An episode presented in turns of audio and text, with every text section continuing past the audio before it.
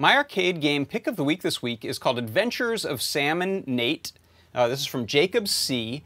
And he says, here's a sh new short game prototype I've been working on.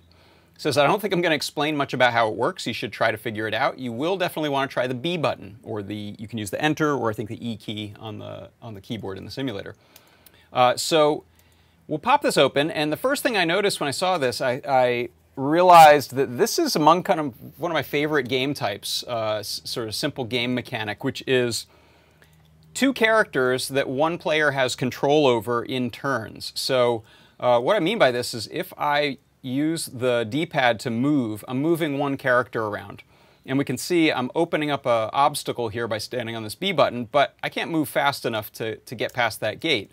So that means I'm going to need to switch to the other character and, and sort of leapfrog the controls back and forth. So uh, if I press E, that switches to the other character. So every time you press uh, E on the keyboard or the B button on the console, we switch control. So now I, I have this uh, second character. I'm going to jump up here and I find another switch, my assumption is that's going to keep the, that little uh, switch is going to keep the wall down.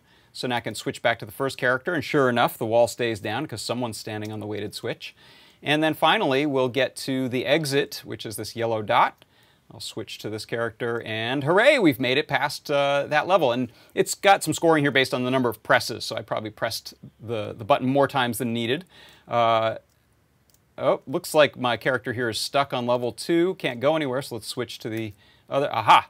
And now we have some control, so I'm gonna switch back. And I really like this, especially when you start to have the characters in different enough parts of the level that the camera, when it shifts over, uh, doesn't reveal everything at once. Uh, so this is a, a new mechanic that's uh, introduced in this level, which is you can stand on top of that wall and use it as a lift. So I'm going to switch back to this first character, move off this uh, weighted switch, and my second character pops up.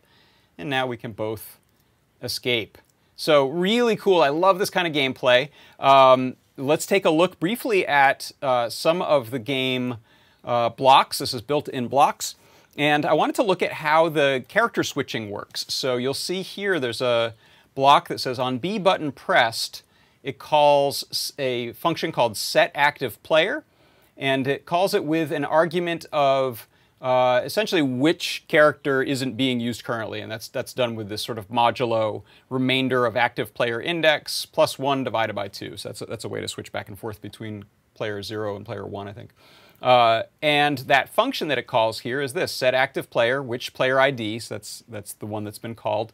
Uh, and then we will move Nate with buttons uh, VX and Sam with buttons uh, VX velocity on X and velocity on Y to zero. So it means they, they both stop essentially when we switch, switch characters. They stop moving. Uh, we set the active player index to that player ID that was called. And then we use either the first character, uh, Nate, index 0, set, is set to the active player sprite, or the second character. And then we resume control. The buttons will now move whichever character is active at uh, an 80% velocity on X, and they don't go up, up and down uh, with the controls. That's only for jumping. And check this one out. Char uh, the camera follows sprite, active player sprites. That's what shifts the camera to essentially be centered on the player. Uh, so I thought that was a really uh, exciting prototype of something that could turn into some, some really great gameplay.